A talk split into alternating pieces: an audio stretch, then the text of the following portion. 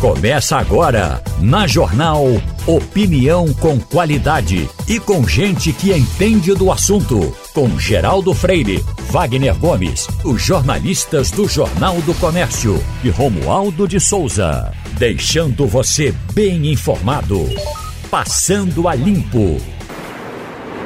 Muito Passando a Limpo está começando. Tem Antônio Gabriel que fala de Copa daqui a pouquinho. Tem Fabiola Góes, daqui a pouco dos Estados Unidos. Tem Romualdo de Souza, Wagner Gomes e Igor Maciel. Deixa eu lamentar aqui a morte de Leno, da dupla Leno e Lilian, pessoal de Jovem Guarda. Eles ativos, inclusive, muito nessa Jovem Guarda. E aí é, é, é assim o, o teto da minha geração que vem caindo, né? Porque aí quando morre Erasmo Carlos. Primeiro foi Gerry Adriane, que vivia aqui com a gente, né? uma disposição enorme, uma cara de quem não ia morrer nunca. Morreu Gerry Adriane. Morre Erasmo Carlos. Morre Renato Barros. Renato Barros. E chega a informação da morte Leno. Leno, essa dupla Leno e Lilian fez é um casal que fez muito sucesso um casal bonito. É, ele chegou a se apaixonar por ela, mas o problema dela, ela não queria nada com ele, ela queria Renato, dos Blue Caps, ela foi namorada de Renato por muito tempo. Ela está viva ainda, mas ele morreu e morreu de câncer. E aí, para as pessoas que ainda pudessem pensar que eles tiveram algum caso, foi algum namoro, ela, inclusive, chegou a fazer uma música, a composição é dela. Gosto de você como se fosse meu irmão. Escuta aí, meu irmão.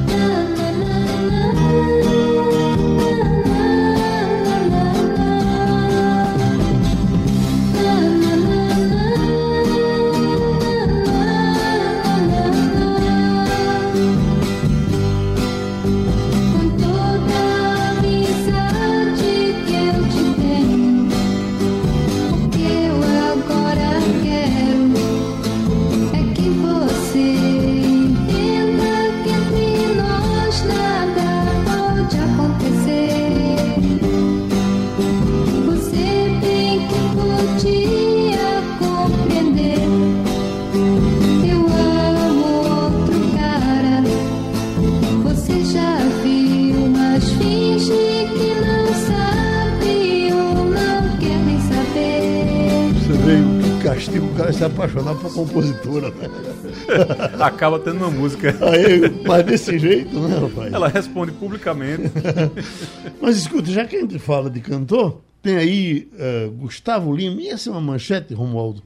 Gustavo Lima, e aí vem para entender a polêmica de um sigilo que há no governo de Bolsonaro, essa história de 100 anos, uh, por conta de um show que ele teria feito, eles eh, eh, são amigos, e ele teria feito esse show, e por esse show ele recebeu um milhão e cem.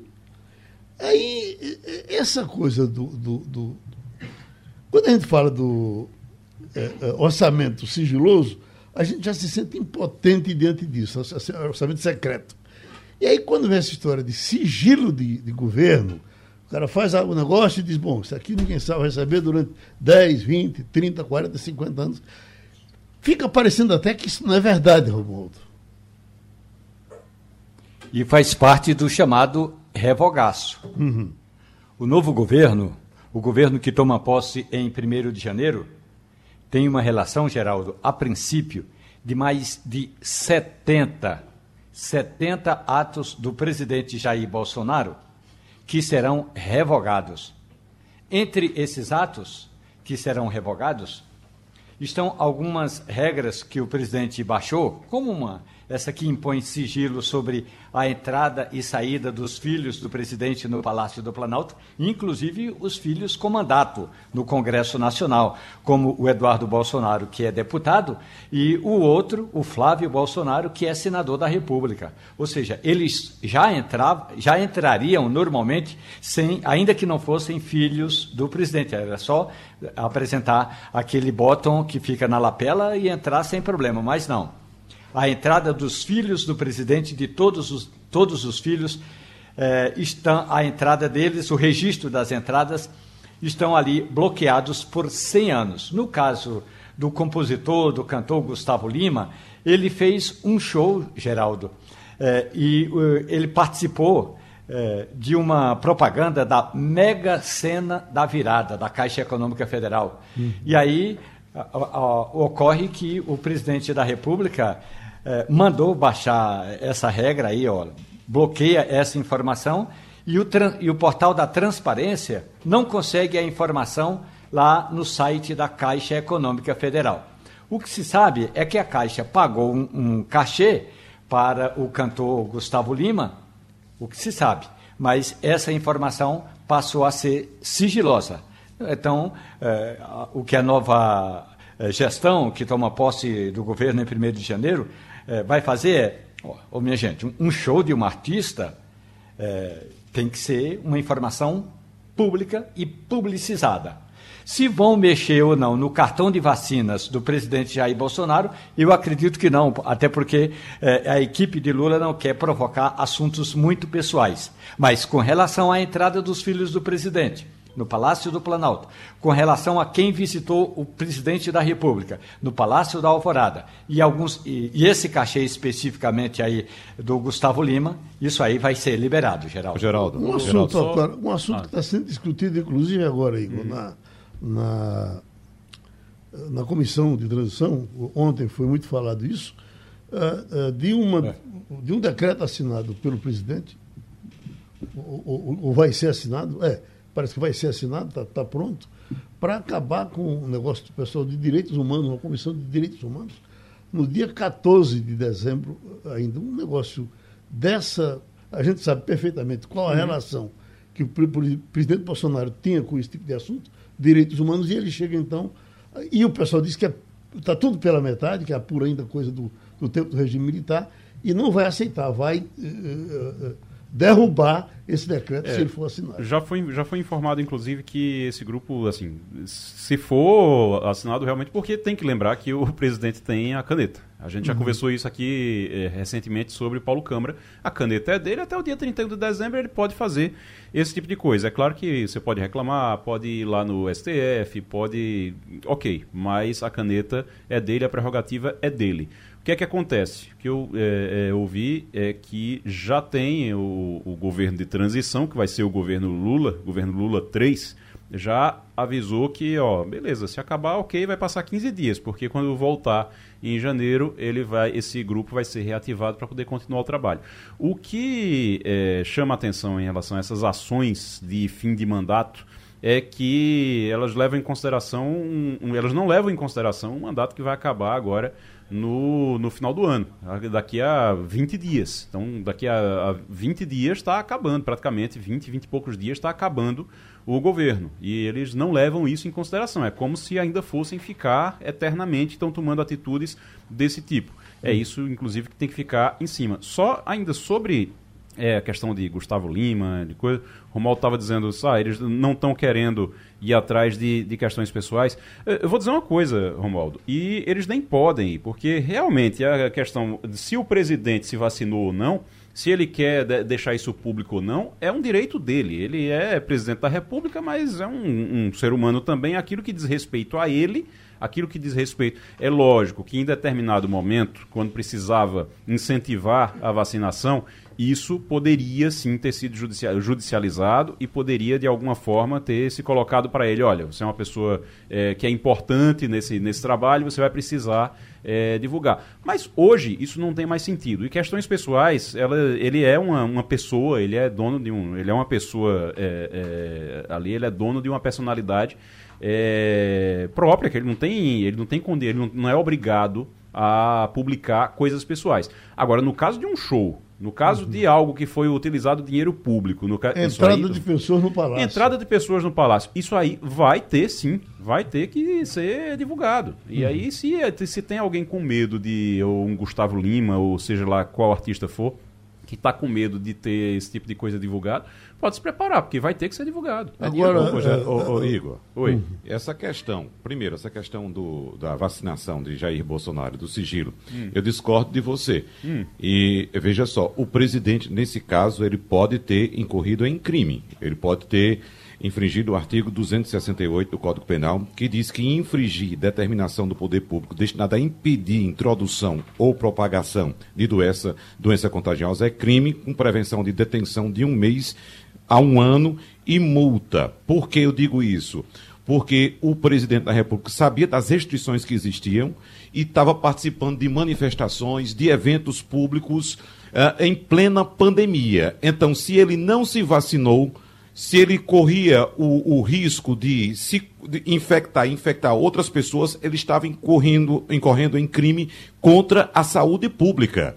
Então, ele deveria sim mostrar o seu comprovante de vacinação para poder participar desses eventos. Havia muitas restrições, todos nós lembramos disso, restrições a respeito de eventos. Com relação a Gustavo Lima, a reportagem do UOL a, apurou que Gustavo Lima recebeu 1 milhão e 100 mil reais da Caixa Econômica Federal. Essa quantia está no relatório de gastos da Caixa de janeiro do ano passado, em que há uma anotação de pagamento desse total através de uma agência de publicidade. Como sabemos, as, as agências tomam conta das publicidades das empresas quando são contratadas e no caso da Caixa não é diferente. Seria uma publicidade para fazer uma campanha para a Caixa. Pelo valor de 1 milhão e 100 mil reais, para uma campanha para um banco, e inclusive essa campanha incluía a composição de um jingle específico por Gustavo Lima para essa campanha, pelo valor de um milhão e cem mil reais não é nada assustador. Para mim, é assustador uma prefeitura do interior de Minas Gerais ou do interior de qualquer cidade deste país pagar um milhão de reais de cachê para um show. Né? Mas uma campanha nacional para um banco por um milhão e cem mil reais, incluindo aí vários fatores, não só a composição, mas a imagem do artista, a, a comissão para a agência não é nada assustador. Agora, assustador, repito, é um milhão para uma prefeitura pagar. Agora, Igor, o que, eh, Romualdo, por gentileza, entrar nesse tema também, o que eh, surpreendeu muita gente foi o encontro de ontem de Fernando Haddad, que tudo indica, deve ser declarado daqui a pouco, ministro da Economia, com Paulo Guedes. Uhum. Haddad saiu enchendo Paulo Guedes de elogios. Diz que a conversa foi da melhor qualidade. Surpreendeu, Igor, não? não surpreendeu porque não sei até que ponto o Fernando Haddad entende de economia, apesar de que vai ser ministro da Fazenda, não sei até, até onde é que ele entende de economia. Fernando Haddad é uma escolha de, de Lula, é, uma escolha que foi feita para que Lula pudesse ser o ministro da Fazenda. Se Mas for eu, qualquer eu, outro, vai se meter. Eu só queria lembrar de um detalhe, que quando o primeiro governo Lula, quem assumiu a economia foi Palocci, Palocci era médico, ex-prefeito de Ribeirão Preto, Sim. inclusive envolvido com problemas lá uhum. de, de, escândalo em Ribeirão Preto. E, e, e Palocci, durante um bom período no governo de Lula, foi um dos ministros mais populares e aparentemente mais eficientes. Quando disseram que Palocci estava roubando, eu quase choro. Palocci, é. Palocci tinha uma equipe, Palocci tinha uma equipe, acho que Romualdo pode falar sobre isso, mas Palocci tinha uma equipe muito competente. Palocci estava cercado de gente muito competente, o que pode ser, o que pode acontecer pode com Haddad, pode ser, é. pode acontecer com Haddad também, uhum. ele pode se cercar de gente é, competente, que entenda daquilo ali. É lembrar Serra no Ministério da Saúde. Né? Serra no Ministério da Saúde. Uhum. Todo mundo passou a achar que Serra era médico. Uhum. Todo mundo, todo mundo é, acho que tem gente até hoje que acredita que José Serra era médico por causa daquele período ali no Ministério da Saúde. Eu conheço gente que dizia, não, José Serra é aquele que é médico. Não é, José Serra é economista. Então, assim, não tem. Mas ele fez um trabalho tão bom ali que deu certo.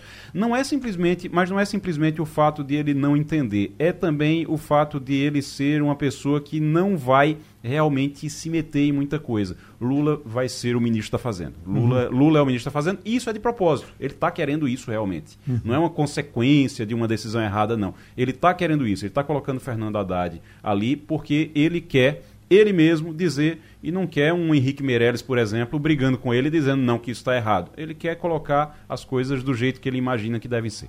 E nesse Como... caso, Geraldo, de Paulo Guedes, a gente pode discordar das pessoas, ter visões diferentes do que elas pensam, mas assim, é preciso saber existem pessoas que têm um mínimo de inteligência, inteligência razoável. Observe que esse caso de Paulo Guedes ele, a gente sabe, sempre foi uma pessoa que soube receber as pessoas, soube conversar com as pessoas. Eu nunca vi, eu não tenho aqui relato de Paulo Guedes agredindo alguém, nem verbalmente, nem verbalmente, nem Mas eu tenho, eu tenho rapaz, muitas, eu, eu vi ele em momentos de absoluta grosseria. A gente Aliás, precisa, mais grosseiro precisa que, rever o, o mais, mais grosseiro do que Congresso. o Bolsonaro, só Paulo Guedes. É, as sessões dele no Congresso eram extremamente complicadas. Não, mas eu estou dizendo no trato pessoal, de, ah, de tratar sim. as pessoas pessoalmente. É, mas no, no né? trato pessoal é uma questão de, é uma questão de educação, é, é uma questão mas deixa, de... Deixa eu concluir, deixa eu concluir só meu raciocínio. Eu estou falando nesse trato pessoal. Então, como ele recebeu, e Haddad falou que foi muito bem recebido, cordialmente recebido, a conversa foi muito boa. Vamos lembrar também do caso lá de São Paulo, do governador eleito, que esta semana disse: olhe, eu não sou Bolsonaro raiz. Então, onde é que eu quero chegar com a minha inteligência? Essas pessoas que têm um mínimo de inteligência sabem que a era Bolsonaro passou e que agora o barco vai adiante e elas vão tocar suas vidas, seus projetos e pensar em outras coisas. Então, tem que pensar para frente, né? Mas o, o, problema de Paulo Guedes, o problema de Paulo Guedes nunca foi a forma como ele pensava, não. O problema de Paulo Guedes é a forma como ele agia. Eu, é, é, o grande problema de Paulo Guedes. Paulo Guedes, quando o, o, Bolsonaro foi eleito, Paulo Guedes tinha ideias muito boas, ideias de abertura econômica é, que assim necessárias realmente ideias de um liberalismo econômico que tinha muita coisa ali que era só no papel, que não funcionava realmente para o Brasil, que ele precisaria adaptar, mas que ele tem condição intelectual, ele teria condição intelectual de adaptar. E o que foi que ele fez? Ele pegou tudo isso, pegou todas as qualidades que ele tinha, botou dentro de uma caixa, fechou e botou embaixo da, da, da, da mesa dele e começou a agir de acordo com a política que era determinada por Bolsonaro ou pelos que estavam ali próximos, porque ele precisava, ele precisava, era uma coisa para ele realmente manter o cargo de ministro da Fazenda, de ministro da Economia. Então ele precisava continuar ministro da Economia, pegou tudo que ele pensava, botou dentro de uma caixa, lacrou e jogou embaixo da mesa. Esse é o problema de, de, de Paulo Guedes. Agora, é, de, assim, de ter qualidades intelectuais, tudo, isso aí é indiscutível. Isso aí é Romualdo de Souza. Olha, o professor é, que foi ministro da Educação, Fernando Haddad, ele não é chegado a sair falando mal de ninguém. É, então, ele usou a tal da política da boa vizinhança. Ele esteve com o ministro da Economia, Paulo Guedes, mas as informações da economia do governo de, do presidente Jair Bolsonaro já estão há muito tempo na equipe de transição, então o encontro ontem com Paulo Guedes foi apenas para saber qual é a chave, desculpe, a senha para entrar em tal gabinete, qual é a senha eh, do cofre, e não é coisa muito eh, complexa, não. Na saída, o que o futuro, possível futuro ministro da Fazenda disse é que foi um encontro cordial e que Paulo Guedes é o intelectual, e é verdade, Paulo Guedes é o intelectual que lê, como ele mesmo diz, os tratados de economia em alemão. Portanto, isso pode não significar muita coisa, mas é um cara que, que tem informação cultural e tem cabedal. No caso específico do então ministro eh, de, da, da Fazenda do primeiro governo de Lula, Antônio, o Antônio Palocci, ele chegou e colocou na equipe dele duas pessoas muito importantes. Com, no comando do tesouro, portanto, aquele cara que tem a chave do cofre e diz libera isso ou libera aquilo, ele entregou ao economista Joaquim Levy. E abra um parênteses. Joaquim Levy foi depois ministro da Fazenda de Dilma, mas aí ninguém aguentou a Dilma e ele caiu fora.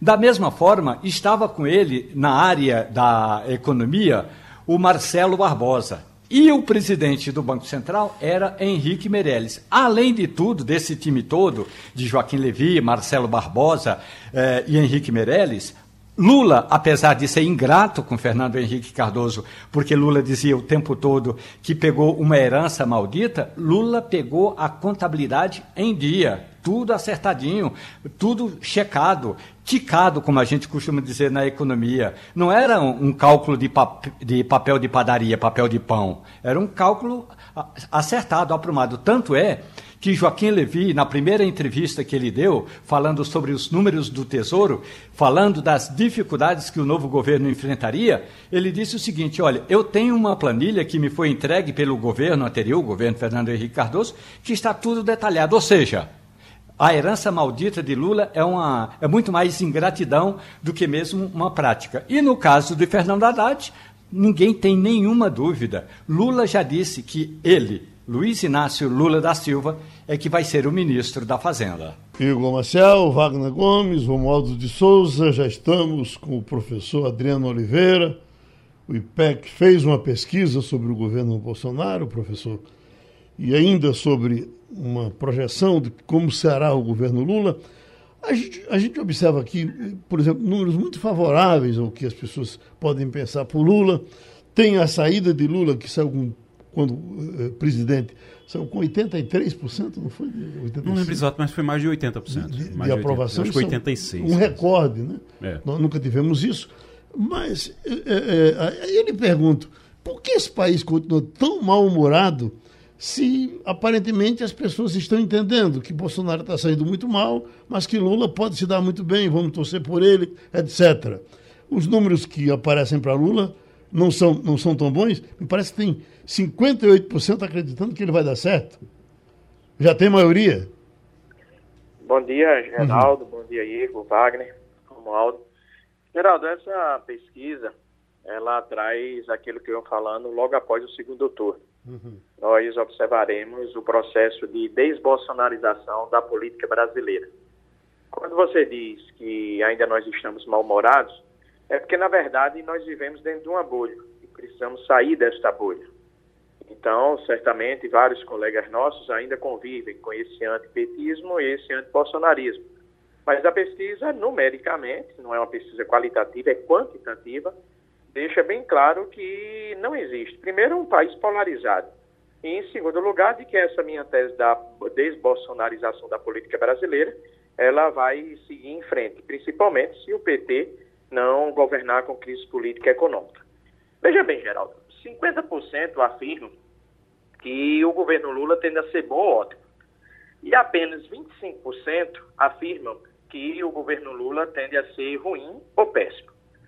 58% afirma que o Brasil está no caminho certo e 33% afirmam que o Brasil está no caminho errado. 45% afirmam que o governo do presidente Lula será melhor do que os outros, incluso aí o presidente Bolsonaro. E 26% pior. O que, é que nós estamos observando diante desse aglomerado de dados? Que em torno de 22%, 26%, aí tirando uma média, estamos ainda com eleitores bolsonaristas, que não necessariamente são bolsonaristas radicais, mas que são antipetistas com legítimos argumentos, que não acreditam ainda no governo Lula. O que eu observo também é que se o governo Lula não for uma fábrica, um produtor de crises política e econômica, e for uma era muito semelhante à sua era passada, ou seja, de 2002 a 2010, o bolsonarismo tende a ser enfraquecido, não mais observaremos essa discussão que não é verdadeira empiricamente de que o país está polarizado e que novas lideranças da direita civilizada surgirão, como, por exemplo, Tarcísio de Freitas e Romeu Zema. Uhum. Igor Marcel? Professor, muito bom dia. Eu estou dando uma olhada na pesquisa aqui. Me chamou a atenção esse regular. A gente tem a pesquisa ótimo e bom dá realmente 50%, 18% de ótimo, 32% de bom.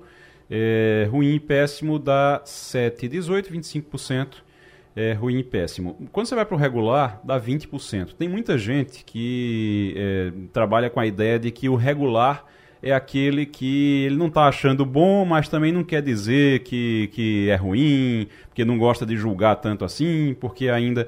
O, o que é que significa esse 20%, que é alto, é, do regular nessa pesquisa? Para Bolsonaro, né? Pra, não, para o, o futuro do governo Lula. Ah, certo, né? certo, certo. Veja, Igor, quando nós vamos para uma pesquisa qualitativa, nós identificamos muito bem o que é o regular.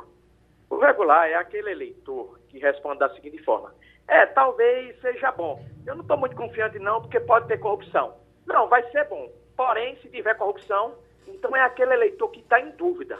Ele está pendular, é um eleitor pêndulo. Ele pode ir um lado e por outro, mas ele mantém ainda um certo ceticismo, em virtude do passado trazido pela Lava Jato em relação ao PT. Então, é este irregular.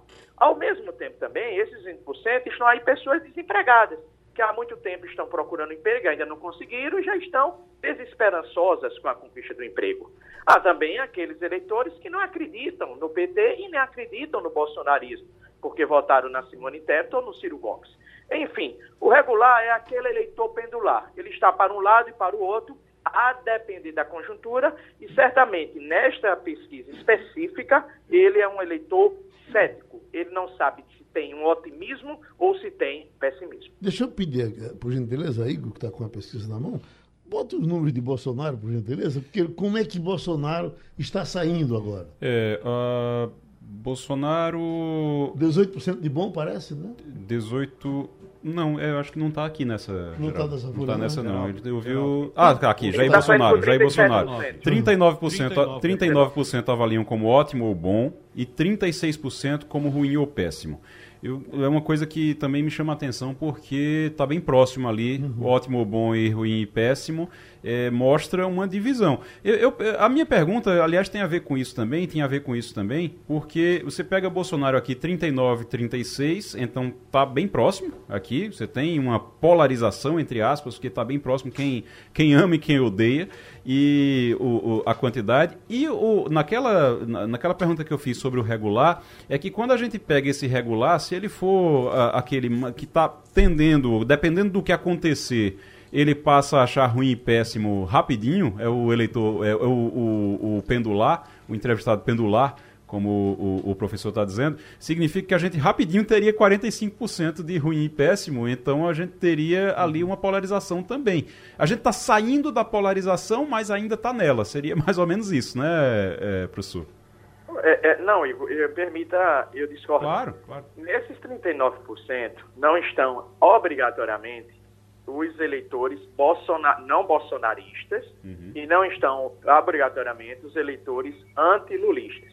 Estão aí também eleitores que avaliam o governo, independente se o governo é de Lula, se o governo é de Bolsonaro, se o governo é de Simone Tebet. É importante destacar uma pesquisa que foi divulgada pela Atlas Intrel no segundo turno, onde 45% dos eleitores afirmavam que não eram bolsonaristas, não era uma coisa nem outra quando eu digo, quando alguém afirma que o país é um país polarizado, nós estamos partindo do seguinte princípio equivocado. É que 50% dos eleitores são lulistas e 50% dos eleitores são bolsonaristas. E não são. O que são maioria é, são os eleitores do centro, que não se movimentam por um lado e que não se movimentam por outro, e que são eleitores pragmáticos, que estão esperando a melhora da economia para que possam fazer uma opção entre avaliar o governo positivamente ou negativamente. Mas esses eleitores que vierem avaliar o governo negativamente, nós não podemos taxá-los de bolsonaristas. E se esses eleitores vierem avaliar o governo Lula positivamente, nós também não podemos afirmar que eles são nulistas. Então a polarização só ocorreria se de fato nós tivéssemos 50% de votantes declarando que são bolsonaristas e 50% de votantes declarando que são nulistas. Mas isto não é observado na realidade. Outro ponto importante: 39% de aprovação do presidente Bolsonaro. O que isso significa? Dois pontos. Primeiro, após a era Lula, desconsiderando o segundo mandato da presidente Dilma, que sofreu impeachment, o presidente Bolsonaro ele sai com uma avaliação muito menor de que o ex-presidente Lula e de que Dilma Rousseff. Então, isso é um ponto a ser destacado. Por quê? Porque sugere que o lulismo de 2010, onde o presidente da República à época, Luiz Inácio Lula da Silva, saiu com mais de 80% de aprovação, poderá, poderá, eu não estou dizendo que ocorrerá, ocorrer novamente. Ou seja, Lula tem uma, uma grande aprovação. Em segundo lugar, mostra que o presidente Bolsonaro perdeu a eleição numa recuperação. Porque se nós olharmos para 2021, nós observamos neste ano um declínio forte da popularidade do presidente Bolsonaro, só que este ano, com o fim da pandemia, o controle da pandemia e, consequentemente, pontos positivos na, o controle da pandemia e pontos positivos na economia, permitiram a recuperação do presidente Bolsonaro. Então, esse resultado está muito coerente com o resultado das urnas. Vamos dar um abraço aqui no professor Adriano Oliveira. Bom, nós temos um negócio de cravar. O que é que o pessoal da ciência, da matemática, está cravando com relação a Copa do Mundo. Vamos ouvir. Faltam apenas 10 dias para o mundo conhecer a melhor seleção do planeta. Com a Copa do Mundo estando em suas quartas de final, os melhores times do torneio já começam a sonhar com uma vaga na decisão, a qual será disputada no dia 18. E como de costume, a seleção brasileira segue como uma das grandes favoritas para chegar à decisão, sonhando mais uma vez com a conquista do hexacampeonato. Inclusive, segundo a Beth Vitor, o Brasil estará presente na final desta Copa do Mundo, tendo 31% de chance de vencer o torneio. De acordo com Matt Hiller, da simuladora Beth Vitor, o sistema cravou que a seleção brasileira vencerá a Croácia por 1 a 0, além de derrotar a Argentina nos pênaltis nas semifinais, chegando à decisão onde enfrentará a Inglaterra. Já os ingleses vão surpreender e derrotar a França, também nas penalidades, rumando até as semifinais, onde mandarão Cristiano Ronaldo e a seleção de Portugal para casa. No que diz respeito ao resultado da final, a Casa de Apostas coloca o Brasil como grande vencedor, derrotando a equipe de Kane, Bellingham e companhia por 3 a 1. Pronto, meu prezado Antônio Gabriel. Você veja, esse aí é da, da, da matemática, o número frio. Agora vamos para a emoção, porque eu sonhei com Babachola ontem. E Babachola dizia, Geraldo, fica na tua o Brasil vai entrar arrebentando, não, não, não vai ficar aquele negócio de esperar para ver o que vai acontecer, não. Vai entrar machucando e vai ser 3 a 0 Eita, você está mais com babachola ou está mais com a matemática? Fala, Geraldo. Bom dia para você, bom dia para quem está ligado com a gente. Eu tô, eu tô um pouco dos dois. Eu é. tô, eu tô otimista, Geraldo, sinceramente eu tô. Eu geralmente sou cuidadoso com o resultado de jogo, essa coisa de quanto é que vai ser, fazer bolão. Só que eu acho que hoje a seleção brasileira tem um adversário que mostrou um futebol de baixa intensidade nessa Copa do Mundo, tomou poucos gols, mas fez poucos também, teve trabalhos, é, trabalho na verdade, para vencer adversários de menor escalão, de um menor porte. E a seleção é, é, é tá jogando excelente futebol. Então eu acho que o Brasil hoje vence a Croácia Tô com babachola não. 2 a 0 um pouquinho menos. Uh, é quase babachola. Pois não, Igor. Tô... Rapaz, em outra, em outra época, Gabriel, eh, Antônio, eu teria, eu teria preocupação maior com a Croácia, porque você lembra quando Kovacic e Modric estavam no auge realmente, você era um time para você se preocupar. Hoje em dia eu acho que dá para se preocupar, mas tem, precisa ter cuidado, mas não tanto. Você acha que o Brasil vai ter a mesma intensidade no primeiro tempo é, que teve com a, a, a Coreia, Coreia. Do, com a Coreia do Sul ou a intensidade vai ser só no segundo tempo, como nos primeiros jogos? Essa questão da intensidade é, depende muito do adversário também, né? A, a Coreia do Sul quis jogar é, de igual para igual com o Brasil e com 30 minutos de jogo percebeu que foi um erro e tomou 3 a 0 pouco depois 4 a 0 é, eu não acho que a Croácia vai adotar a mesma estratégia. Eu acho, que a, eu acho, na verdade, que a Croácia vai dar a bola pra gente e vai tentar jogar num contra-ataque. É, e dessa maneira, é, o Brasil vai ter que se virar para arranjar espaços não vai ter tanto espaço assim para agredir o adversário como teve contra a Coreia do Sul. Hum. Então, é, essa intensidade que a gente viu nas oitavas de final foi muito por conta da estratégia dos coreanos. Acho que a estratégia da Croácia vai ser diferente hoje. O Brasil vai ter mais trabalho. É um time que, como você falou, já tem jogadores mais velhos, mais experientes, que já não vivem o auge da carreira, mas ainda assim são jogadores de muita qualidade. E a Croácia não tem um futebol tão intenso, é um futebol mais cadenciado, trocando passes, prezando pela posse de bola. E uma estratégia que o Brasil deve adotar hoje, com certeza, é uma marcação mais agressiva, né? Diminuindo o espaço, a marcação mais alta, o perde-pressiona, como se chama na bola hoje, é, é para tentar dar intensidade ao jogo e, e cansar os caras. Agora, temos que lembrar também que a Croácia é uma seleção resiliente, né?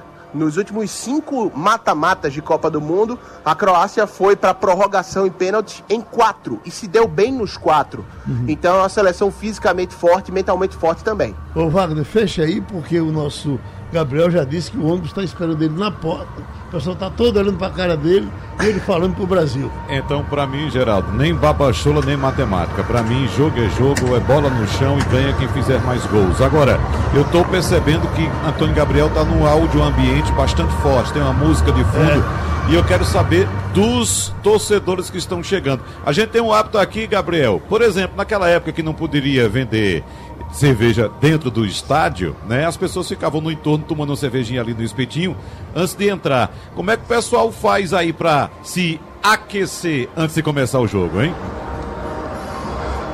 É bem diferente, porque você não pode beber e não consome carne bovina por aqui. Então não tem nem espetinho nem cerveja.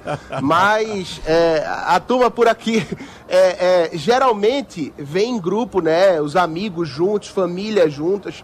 É, e, e, essa questão de consumir bebidas não alcoólicas, no caso, e também alimentação, fica mais dentro do estádio mesmo. O pessoal chega mais para ver o jogo, chega direto para assistir a partida. É, no Brasil, se a gente tivesse vendo essa Copa no Brasil, faltando é, 2 horas e 14 minutos para a bola rolar, é, a gente já, teria, já estaria vendo o estádio um pouco cheio, né? Alguns setores já lotados, já com muitos torcedores. Falta duas horas para a bola rolar e o estádio está completamente vazio. Eu estou falando de dentro do Education City, um estádio para 45 mil pessoas, climatizado, está fazendo frio danado aqui dentro, por sinal. E não tem ninguém no estádio ainda de torcida. Vão entrar mais para próximo da hora do jogo. Ok. Estados Unidos, a nossa correspondente Fabiola Góes, Brasília, Romualdo de Souza. Fabiola Góes, Bom dia para você, Fabiola. É, acompanhando esse, digamos, um perrengue administrativo, político e, e esportivo que se passou na Rússia com a atleta americana, finalmente ela foi liberada, ou vai ser liberada agora, Britney Griner ou Griner. Então, esse conflito todo dos Estados Unidos com a, a Rússia e vice-versa, isso ainda vai ter desdobramentos, porque é, a, a, a, atleta foi alertada que não poderia entrar com substâncias é, é tóxicas como aquela entrou. Mas a atleta disse que era um, para um tratamento. Como é que faz para entrar na Rússia com um medicamento que é liberado, por exemplo, no Brasil, nos Estados Unidos, e não pode entrar na Rússia, Fabiola? Bom dia, Geraldo. Bom dia, Romualdo. Bom, é, bom dia a todos. Não entra simplesmente porque é proibido. Na Rússia não tem como entrar nenhuma substância que esteja relacionada a algum tipo que seja de droga proibida.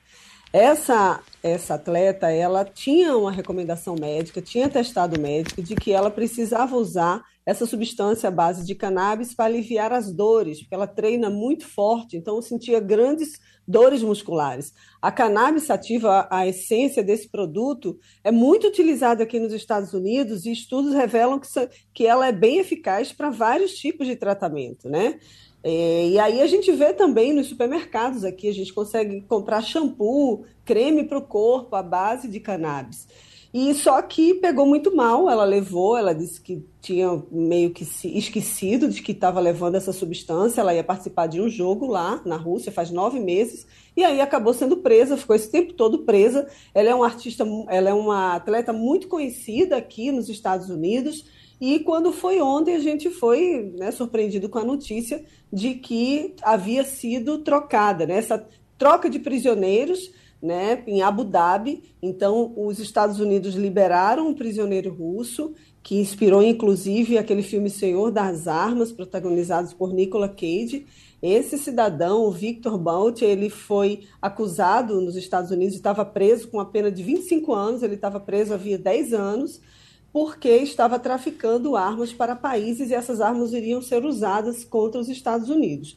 Então, é uma troca que foi intermediada pelos Emirados Árabes. Isso não significa de nenhuma forma que tá, a relação entre Estados Unidos e Rússia está melhorando. Foi uma troca específica de prisioneiros. Agora, a imprensa aqui americana também está é, noticiando que havia outro prisioneiro que poderia ser liberado que, enfim, que está ainda no, nos Estados Unidos, seria um militar americano, e ele não foi liberado também. Então, os Estados Unidos meio que dizendo que não tinha ainda conseguido fazer essa, essa troca assim por mais prisioneiros. Então, a regra é troca um prisioneiro por outro, e a preferência foi por essa atleta. Está sendo muito comemorado aqui. Ela já chegou nos Estados Unidos, ela aterrizou nessa madrugada. O presidente Biden falou com ela, ligou para ela também antes dela de ela vir para cá, eles conversaram e está sendo muito comemorada a vinda dessa atleta para cá. Eu estou vendo você muito simpático aí com a camisa da seleção brasileira e pensando, os americanos fora da Copa agora, já estão com a gente? Olha, estão com a gente, viu, Geraldo? A gente está aqui, os brasileiros, bem em clima de Copa. Eu fui no último jogo a um restaurante, um pub aqui perto, em Washington. Tava uma torcida muito grande, até acabei fazendo, dando uma entrevista para Telemundo, que é um canal mexicano, né, bem conhecido. E aqui a gente está nesse clima mesmo. Os uhum. americanos estão torcendo. Eu, eu fiquei surpresa, inclusive, com uma moradora aqui do meu prédio, uma senhora americana, já deve ter mais de 70 anos, falando, lembrando os nomes dos jogadores, citando Thiago Silva, citando Neymar, né, o goleiro Alisson. Então, assim, tá uma empolgação muito grande dos americanos, a expectativa muito grande que o Brasil realmente ganhe a Copa. Agora, a gente não vê essa animação toda como a gente vê no Brasil, né? Aqui é um país em que o basquete domina, né? Algumas regiões, sim, eles gostam muito de futebol, estão melhorando, mas aqui em Washington mesmo, nada para, os bares, né? tudo continua funcionando, ninguém para por causa do jogo, mesmo quando é dos Estados Unidos. Uhum. Igor Marcelo? Muito bom dia. É, deixa eu é, saber uma coisa. Ela falou agora que o, a Venezuela, que a, a relação dos Estados Unidos com a Rússia é, não está boa ainda, que a relação do Brasil, do, dos Estados Unidos com o Brasil está boa por causa do futebol, nesse caso, e também a gente está sabendo que está uma relação ali de Biden tentando fazer, é, é, ter um encontro com Lula e vice-versa. Mas a relação do, dos Estados Unidos com a Venezuela, é, essa é uma dúvida, que, Fabiola, que a gente fica. A Venezuela era a pior ditadura do mundo. De repente, é, já não é mais tanto assim. Apesar de que nada mudou lá. Continua Nicolás Maduro, continua tudo do jeito que era, mas de repente já não é tanto assim. Porque os Estados Unidos brigaram com a Rússia e agora estão tentando ali fazer as pazes com a Venezuela. Maduro deixou de ser ditador por aí? Não, de jeito nenhum, viu, Igor? Aqui a situação ainda não é boa para a Venezuela. O Biden acaba seguindo a mesma política que o Trump né, determinou ele não reconhece Nicolás Maduro como presidente da Venezuela, reconhece Juan Guaidó, assim como o Brasil, né, nesse atual momento.